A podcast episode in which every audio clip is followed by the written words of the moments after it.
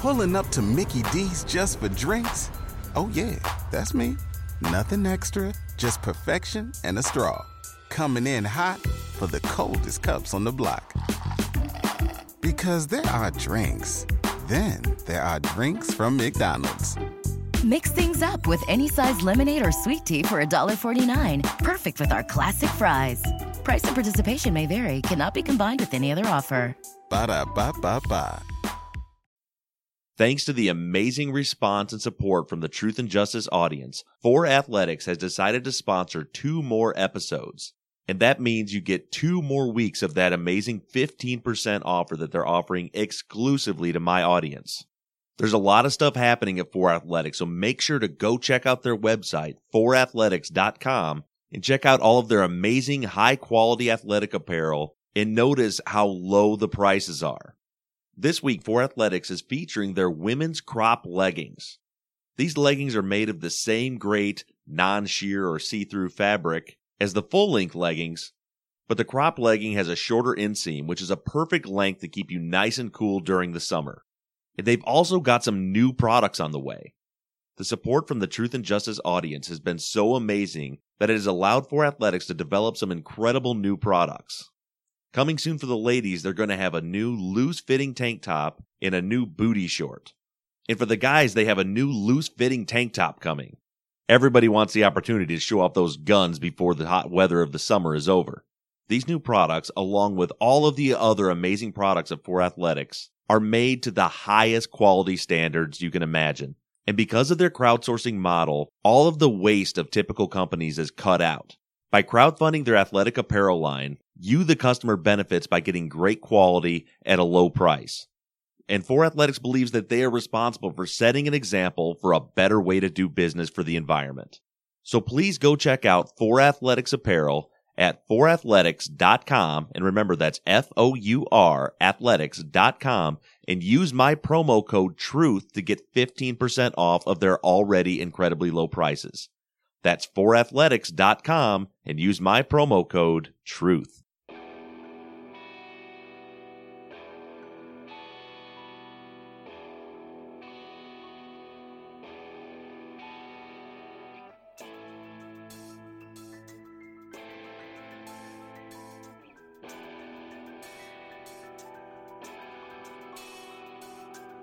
Hello, everybody, and welcome back to Truth and Justice. I'm your host, Bob Ruff, and today, listeners, I am asking you for your help. The Edward Yates case has been an absolute roller coaster for the past several months. Last week, I felt like we finally figured out exactly what happened on that crime scene, but thanks to your feedback, you, the listeners, crowdsourcing and giving me your feedback on that episode, I think we may be back to the drawing board on several things. So, in the second segment of today's episode, we're going to revisit some of the items from the crime scene from last week. And I'm asking you for your input to see if we put all of our heads together if we can figure out exactly what happened the night Elnora Griffin was murdered. So please, if you haven't done so already, get on the website, truthandjusticepod.com, click the case documents in the Edward Yates case, and follow along as we go through that second segment so you can help me figure this case out. It's going to take all of us to put this puzzle back together. But before we move on to the first segment of today's show, I wanted to let you all know that the new Truth and Justice apparel line is about to launch. As I'm recording this episode today, samples of the new Truth and Justice t shirts and tank tops are on their way to my home. As soon as I get the samples and approve them, the new apparel site should be launching within the next week. And again, I want to thank all of you who have offered to volunteer your time and your resources to help get this project underway. But for right now, we have some business to attend to. This week, on Monday, July 25th, visiting Judge Carter in the Smith County Courthouse issued his ruling in the Kerry Max Cook actual innocence hearing. And that's where we're going to start with today's show.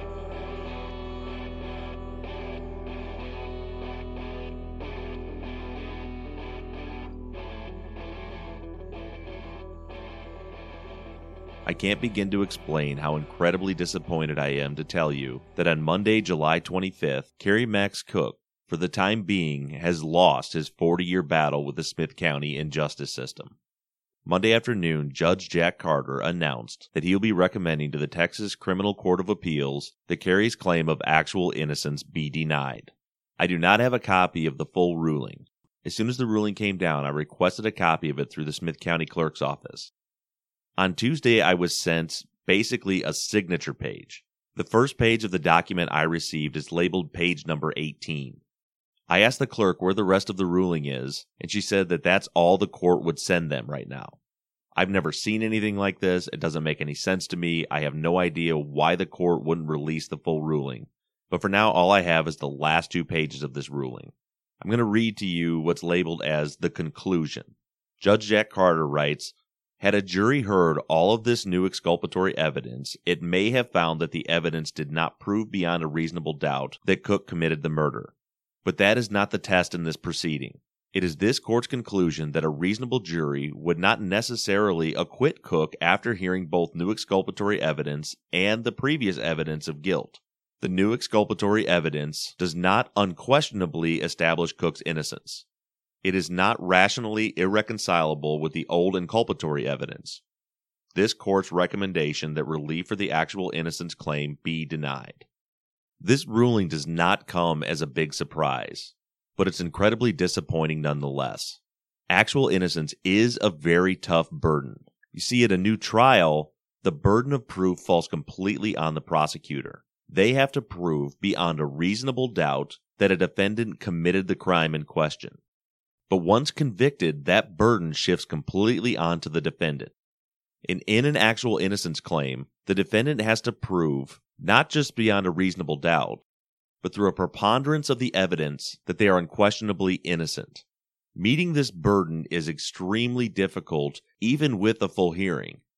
But in Kerry's case, due to the deal that was struck in early June, it was even more difficult because no witnesses could be called. The entire case hinged upon a one hour oral argument and a judge's review of the record.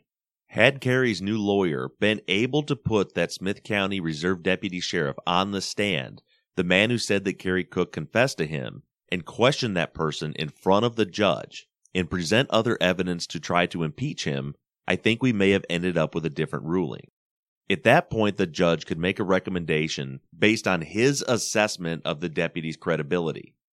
But since he was not allowed to do that, he could only make his ruling based on the record.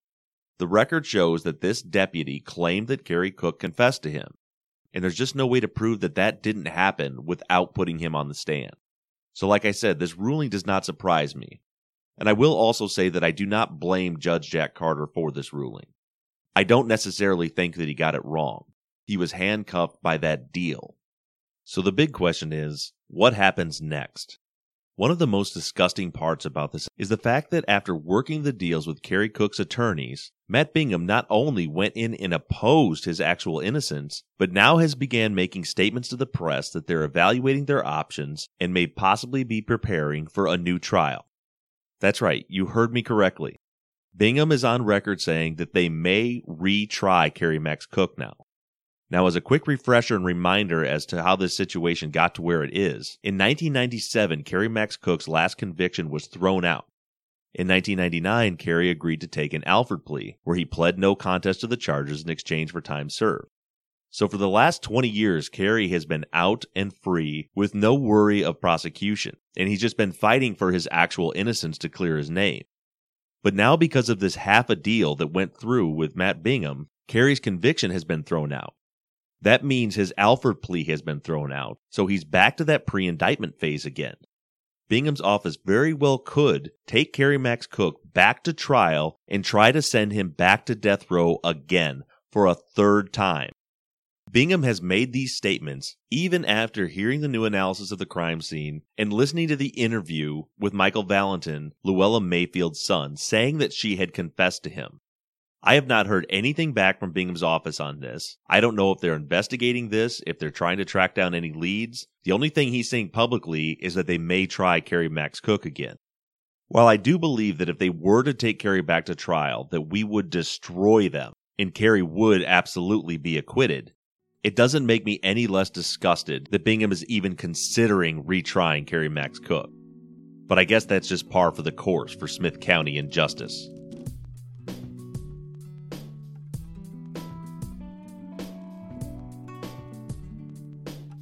With Kerry's case being in the position that it is in right now, we need to start to think about what are our options and where do we go from here.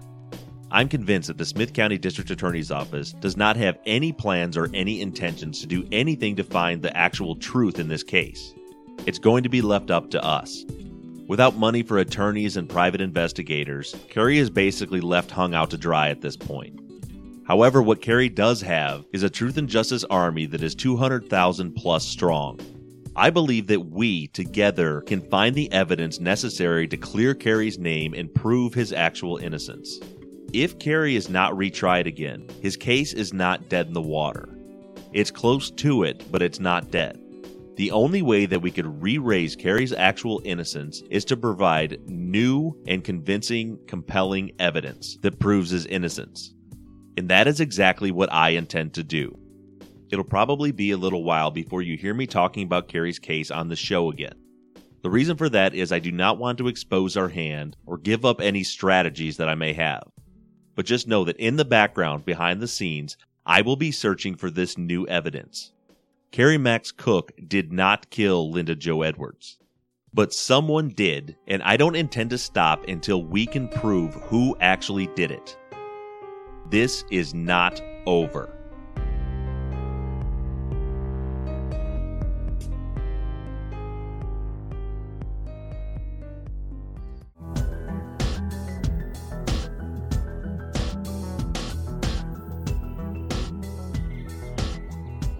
This past week has been an amazing reminder of how powerful this crowdsourcing method of investigation really is. Last week, I laid out a deeper analysis of the crime scene of Elnora Griffin. I explained the evidence, I put photos up on the website, and I generated a hypothesis and threw it out to all of you. This week, I have received incredible response from hundreds of listeners who think that I may have gotten it wrong. And after considering what all of you have told me, I think you may be right. The most common question that I've received over the last week is if Elnora was such a neat and tidy person, why would she spit onto her nice, clean, white comforter? Now, before I move on with the rest of this discussion, again, I want to give a disclaimer that the following material is of a highly adult and downright disgusting topic. These last couple weeks have been extremely uncomfortable for me. I've had to research and talk about a lot of things that I would rather not even think about. In fact, if Becky didn't know what I did for a living, I think that my web browser history alone might be cause for divorce. But that being said, the following discussion is necessary for us to figure out exactly what happened on that crime scene. And I think that we're getting closer. So please listen carefully to the rest of this episode as I lay out some new information and come up with a few more possible theories and then email me this week at theories at truthandjusticepod.com and let me know your thoughts. It's going to take all of us to figure this out. Now let's start with the question about why someone would spit on the comforter. It goes without saying that as a man, this is something that I've never had to deal with. I can't pretend to be in the mindset of a person that's in the situation that Elnora may have been in. Yeah, like I said, this is uncomfortable. Uh, however, I am going to try to get through the rest of this episode without saying the word panties even once. So you're all welcome for that. But this thought process had not occurred to me. I was simply looking at evidence and trying to piece together a scenario. But it made sense to me that Elnora would have spit the semen out and then went and rinsed her mouth out or brushed her teeth. That would explain everything. It would explain why the semen was in a puddle rather than spurts on the bedspread. It would also explain why the rape kit didn't show any semen in her mouth, anus, or vagina. But I've had several, and I mean hundreds of women email me and tell me that if a woman wanted to spit that out and she was knelt down right next to the bathroom, she wouldn't have spit it on her nice white comforter. She would have turned around and went and spit it into the sink. Considering that I have no experience in this matter, I'm going to go ahead and take all of your word for that. I think that you're probably right. So let's re examine how that semen got there. Let's first look at a scenario where it was spit out. If it was indeed spit out, why would it be right there? I think that we have a couple of different scenarios that could lead to this conclusion. One of the scenarios being that if the individual that Elnora was having this encounter with did have some sort of disorder or drug use or STD that caused the semen to be brown in color, I've also read that there's a possibility that it would have a very pungent odor and or taste. So it's possible that when it got into her mouth, she was shocked by a gross smell or taste and there was a gag reflex and she just spit it out immediately. That may explain why it was spit out onto the comforter. I'm not saying that's the most likely scenario, but it's certainly a possibility. And while we're on that topic, one of the other questions that came up, uh, actually just by one person, but there was one person that has asked me several times why I believe that that stain was semen. It looks way too dark brown. This person believes that semen was actually another feces stain. What I can tell you is that it is indeed a semen stain. After going through all of the trial testimony this week of Jason Waller, looking through all of the lab reports, the crime scene diagrams, and examining every single inch of that comforter from every single angle, that stain is indeed the semen stain. It was sent to the Texas Department of Public Safety laboratory and tested, and it is indeed semen. However, there is something that should be noted. In Exhibit 20 on the website, the picture where you can see the camera flash, the stain does look very dark. But what you'll also notice from that picture is that the carpet looks almost black. But when you look at the carpet from other photos from other angles, the carpet is actually a burnt orange or reddish color. When we compare these photos, I think it's safe to assume that that semen stain is not actually as dark as it appears in the photo. If the burnt orange colored carpet appears to be black, then that may mean that everything in that photo looks darker than it actually is. And remember, we're dealing with the exposure of the photo, the age of the photo, and the fact that the photo was scanned in. So I believe that it does have a brown coloration to it, but it's not as dark as it appears in the photo. And like I said, I examined every single inch of that comforter, zoomed in from every picture of it from every angle, and there is exactly one stain on that comforter, and that's the stain shown in Exhibit 34. Also, you'll notice in Exhibit 34, that's the close up photo of the stain, that the substance that made that stain was liquid, or fluid at least you can see where the liquid had absorbed into the comforter and it's starting to spread around it. And so basically with all this, to sum this up, what I'm telling you is exhibit 34 and the stain shown in exhibit 20 with the camera flash is indeed the semen stain. There's no question about that. So getting back to how it got there. So again, we have one option that maybe there was a foul odor and or taste of the semen and that's why it was spit onto the comforter. Another suggestion that was thrown out was the idea that maybe Elnora was being forced to perform oral sex. That maybe the struggle had began before the sexual encounter. Maybe she was being held at knife point. And this theory actually makes a lot of sense. The only thing that doesn't add up is that there was no semen found in her mouth. So again, I think that we would have a scenario where she would have had to have rinsed her mouth out or brushed her teeth afterward. And if the struggle had began before that, I would find it odd that the killer would allow her to go clean herself up before then re engaging in the attack and killing her. But then there's also the possibility that she did a very good job of spitting everything out, and she didn't rinse her mouth out, and there just was no semen left in her mouth. I don't know how accurate those tests are or how accurate they were back in 1993. But the reason that I think that this idea that the struggle had began before the sexual encounter occurred is because of something that was caught by listener Bob Carlson. Bob sent me an email on Sunday and asked me to look closer at the phone jack in the kitchen. So, of course, you remember that the phone from the kitchen had been ripped off the wall and was sitting on the floor in the bedroom. But what Bob noticed in the close up photo of the phone jack in the kitchen is that the top post had been broken off.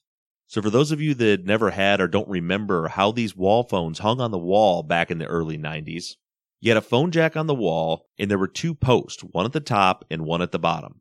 The phones would normally have a very short cord, maybe two or three inches. You would plug the cord into the jack, and then slide the metal backing of the phone over the two posts, and then slide them down to lock it into place. In order to remove the phone, you would slide it up, and then pull it off the wall and unplug it. But in this case, we see that the cord had been ripped. The plug end of the phone cord is still in the jack so we already knew that it had been ripped away from the wall. But what I hadn't noticed before is that that top post is broken off.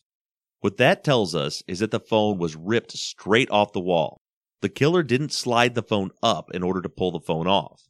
This was a significant find because what that tells us is that the process of ripping the phone off the wall would have been loud. It would have made a loud noise when that phone snapped off the wall and snapped that metal post in half when it was ripped off. This knowledge that ripping this phone off the wall would have made a significantly loud noise tells us a couple of things.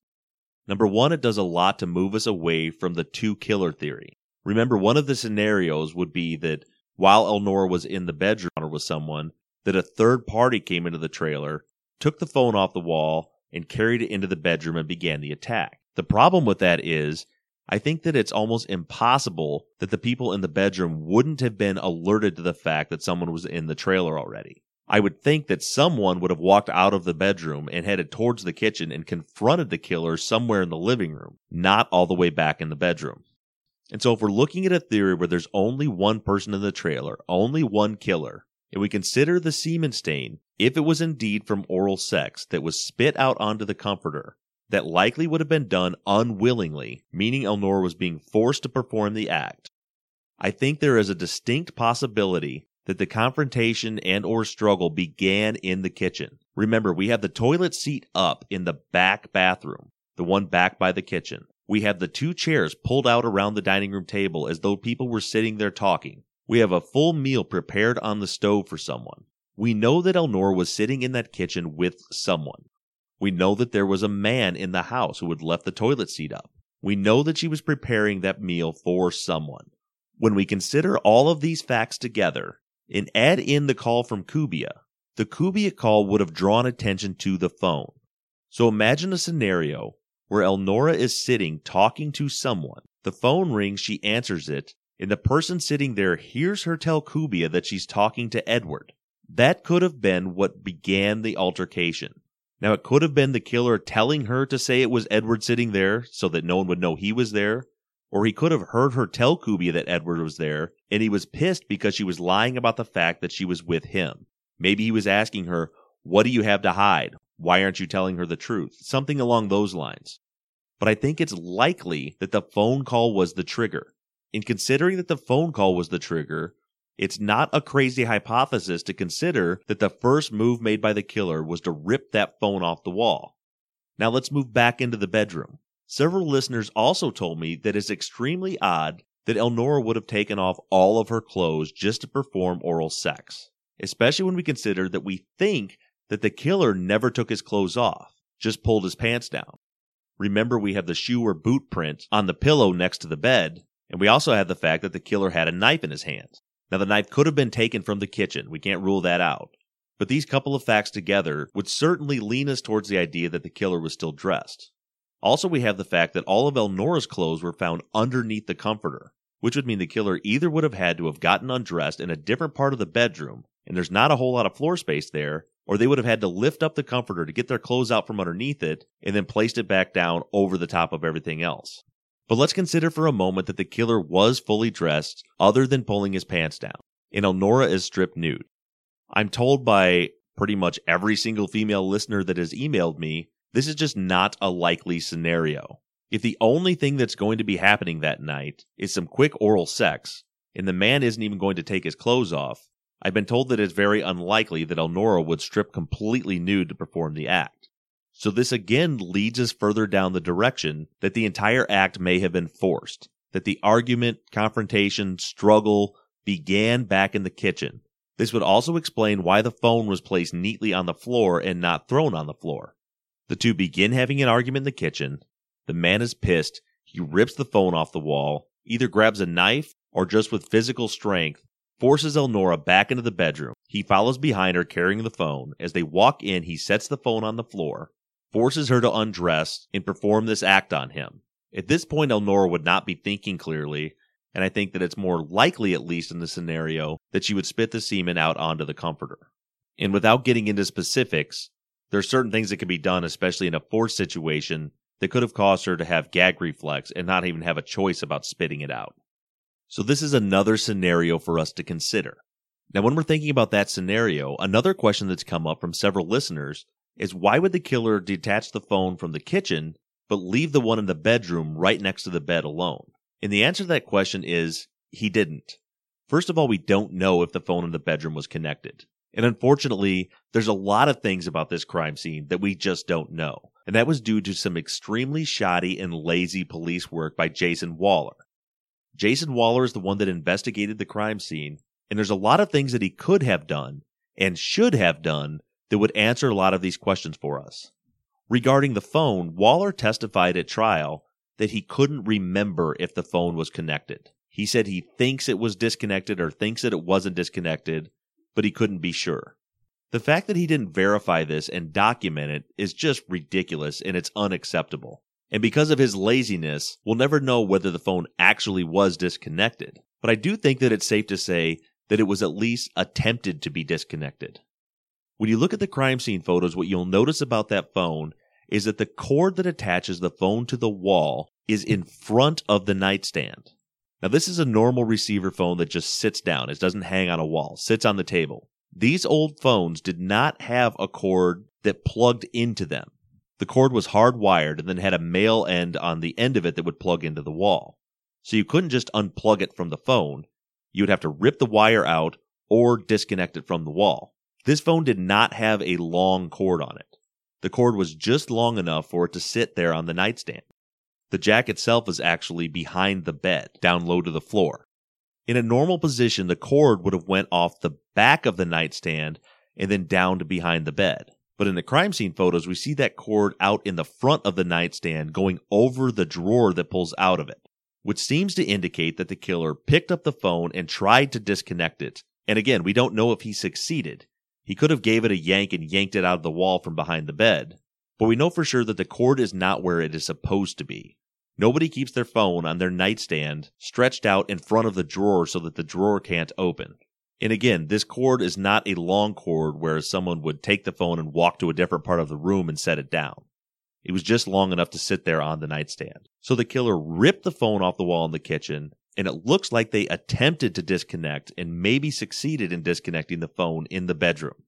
In this scenario, by the way, I want to point out is eerily similar to the story that Francis Johnson told Ed Yates in the prison that he and Elnora were having a fight, there was an argument, he beat the hell out of her, and they had sex, and then he left.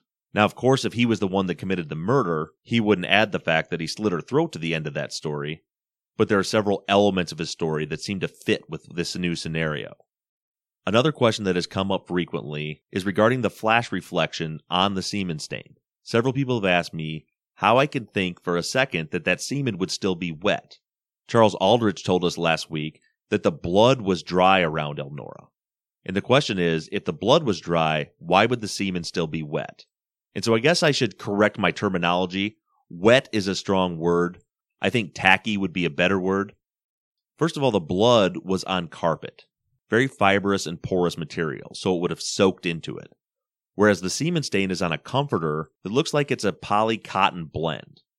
A much tighter knit. It wouldn't absorb any kind of liquid. But when I said wet, I probably did use the wrong term. More so, what I was getting at was that this is not an old stain on a comforter that had been through several launderings.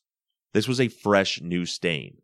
The semen was in a puddle, and semen is not liquid, but it's fluid, meaning it does have a liquid type base to it, but there is also substance to it. And in a large puddle like that, it would become tacky and then eventually almost solidify. So the fact that the camera flashed off of it tells us that it's fresh. It had not been washed. It was still in the process of drying out. So I just wanted to make that clarification. The big thing we're looking for here is to prove that that was not an old stain. It was new, it was fresh, and it was not even completely done drying yet. Now, the last scenario that is perhaps the most disturbing scenario of all is a scenario that the rape kit got it wrong and Elnora was raped and in fact was forced to have anal sex. I do think that we can rule out normal vaginal intercourse. The reason for that is if Elnora had had normal vaginal intercourse, there would most certainly be semen detected inside unless the killer was wearing a condom. She wouldn't have been able to rinse that out, there was nothing to force it out. There still would have been plenty of semen detected in there. In the oral sex scenario, the semen could not be present because of spitting or washing her mouth out. And then we have this anal sex scenario. And I know I've said it before, but I'm going to apologize again for even talking about this, but it has to be done. We're all aware of the fact that there was defecation found all over the floor in the bedroom. One of the things that I was researching this week is whether or not it is common or at least possible for anal sex to cause defecation. And what I found out through my research is that it's not common per se, but it's also not completely uncommon. That right after anal sex, that the person that received it will defecate right afterwards. And from the articles and forums that I read, it sounds like the most likely time when that would happen is if someone has never done it before or they're very uncomfortable with it, which would fit a scenario of it being forced. So, how would this scenario play out? Well, if that is indeed what happened, and Elnora Griffin was anally raped, and she then immediately after sat down on the comforter, there not only could, but there likely would have been drainage. This could also explain the brown color to the semen stain. And then we have the fecal material all over the floor. Once Elnora stood up, right there next to the bed, we know that she defecated. Now, our theory has been that she was attempted to be strangled, and we do have some severe petechia in her eyes. All of the blood vessels in her eyes were ruptured. That is consistent with someone being strangled, and so is the defecation. But defecation is something that can happen when you're being strangled, but it's not something that always happens when someone is being strangled. But if the person being strangled had just been anally raped, the likelihood of that occurring increases tenfold. And you can use your imagination to figure out why. But I'm wondering if what we might be looking at is a combination of both of the scenarios we've just discussed forced oral sex and forced anal sex. The reason I say that is because we do have the petechia of the eyes. It's very likely that Elnora was choked or strangled in one way or another. But what we don't have is any ligature marks on Elnora's neck or throat. Ligature marks are bruises that will appear on a person's throat if someone strangles or attempts to strangle them. For example, if someone strangles you with their hands, you can oftentimes make out the exact handprint of the person that was squeezing them. Or if they use a rope or a cord, you can see those ligature marks. There are no ligature marks indicated in Elnora's autopsy report, and earlier today I re examined the autopsy photos and I also, now granted, I'm not trained in this field, but I have seen plenty of photos of ligature marks. I do not see any ligature marks on Elnora's throat. Now, one side of her throat was slit wide open, so of course you wouldn't see anything there. But the left side of her throat is left untouched, and there are no ligature marks present. Now, this could mean that the attempted strangulation was done by someone's arm, like the inside of their elbow, and the strangulation did not compress Elnora's throat, or her airway, but just blocked the carotid artery and the jugular vein, causing the increased blood pressure in her head, causing the petechia. It's possible that that scenario would not leave any ligature marks, so we can't rule that out. But I believe that another scenario that we have to at least consider is that the petechia in the eyes could have been caused by forced oral sex. Extremely violent, horrible forced oral sex. So the point of this segment was not to give you answers. The point of this segment was to ask you questions. I need your help with this. I need all of us to put our heads together. I need all of your minds to think about this and help us put together a scenario that works. These are the elements that we're dealing with. A phone that was ripped off the wall so violently that it snapped the metal post off. We still have this semen stain on the bed that appears to be brownish in color, but probably not as dark as we see it. We know that it's a fresh stain. We know that Elnora Griffin was completely nude when this sexual encounter occurred, and we have evidence that seems to point to the fact that the killer was fully clothed. We have hemorrhaging in the blood vessels of Elnora's eyes, but we have no ligature marks on her neck. We have feces all over the floor right next to the bed. We have the phone cord for the bedroom phone pulled in front of the nightstand covering the drawer. And we still have the pillow placed on the floor at the foot of the bed. So I want you all to consider all these elements and send me in your theories as to what you think happened. One of us may not be able to figure this crime scene out, but all of us can.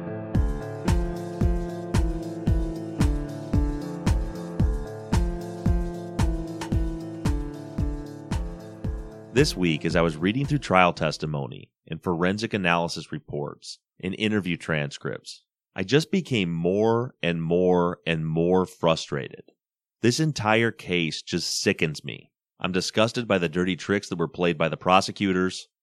I'm disgusted by the inadequate job that the defense attorneys did. But more importantly, right from the beginning, I'm absolutely disgusted by the way this case was investigated. None of this would have ever happened if Jason Waller and Dale Huckel had done their job properly. Let me give you a brief example of what I'm talking about. I want to read you an excerpt from Dale Huckel's supplemental report. And by the way, this is dated February 22nd, 1994. He wrote this report seven months after the crime occurred. And it's obvious he wrote the report to make it look like Edward Ates was the only possible viable suspect, and all signs pointed to him. In this paragraph, Huckel writes The feces samples were sent to the FBI to be analyzed and test performed by Richard Ream of the FBI, and the results were that the feces samples from the house and from Edward's shoes are of human origin. There's just one problem with this. That is what Dale Huckel testified to at trial, and that is what the prosecution said in their closing arguments, except for that's not what Richard Ream's report says. Let me read to you verbatim the entire extent of the analysis on the scrapings from Ed's shoes. First of all, in this report, the scraping from Ed's shoes are identified as Q1, and they're described as debris from right shoe.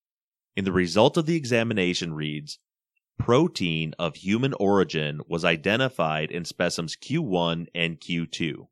That's it. Nowhere on this report does it say that that was feces on Ed's shoe. It is identified as debris, and the result is that protein of human origin was identified in the specimen. That protein could be anything. Ed could have stepped on gum. Someone could have spit on the floor. Ed was a basketball player. And when I used to play basketball, your shoes would get dusty and would slip on the floor. So several times during practice or games, we would lick our palms and wipe the bottom of our shoes. It would make them a little more tacky on the court. That protein could have come from anything. But Huckel wrote it into his report that the FBI said that it was human feces, when the report says nothing of the sort. And like I said, he also testified to the fact that it was human feces. But this report was never submitted into evidence during Ed's trial. And Richard Ream was never called to testify about his report or about the tests he ran on that specimen at trial. The linchpin of the state's case against Edward Ates was the supposed human feces found on the bottom of his shoe, and it was presented to the jury with nothing more than smoke and mirrors. The prosecution could not put this report into evidence, and they could not have Richard Ream testify because he would have said exactly what I just said. This test does not say that that was feces. The test just says there were human proteins detected in it. So instead, they had Dale Huckel testify, and since the defense didn't object to that, the prosecution was able to present that as evidence to the jury during their closing arguments. And it was all a lie. This is just one example of the misconduct that went on in this case. And so, what I'm going to do next is break down every step of this investigation from start to finish next week on Truth and Justice.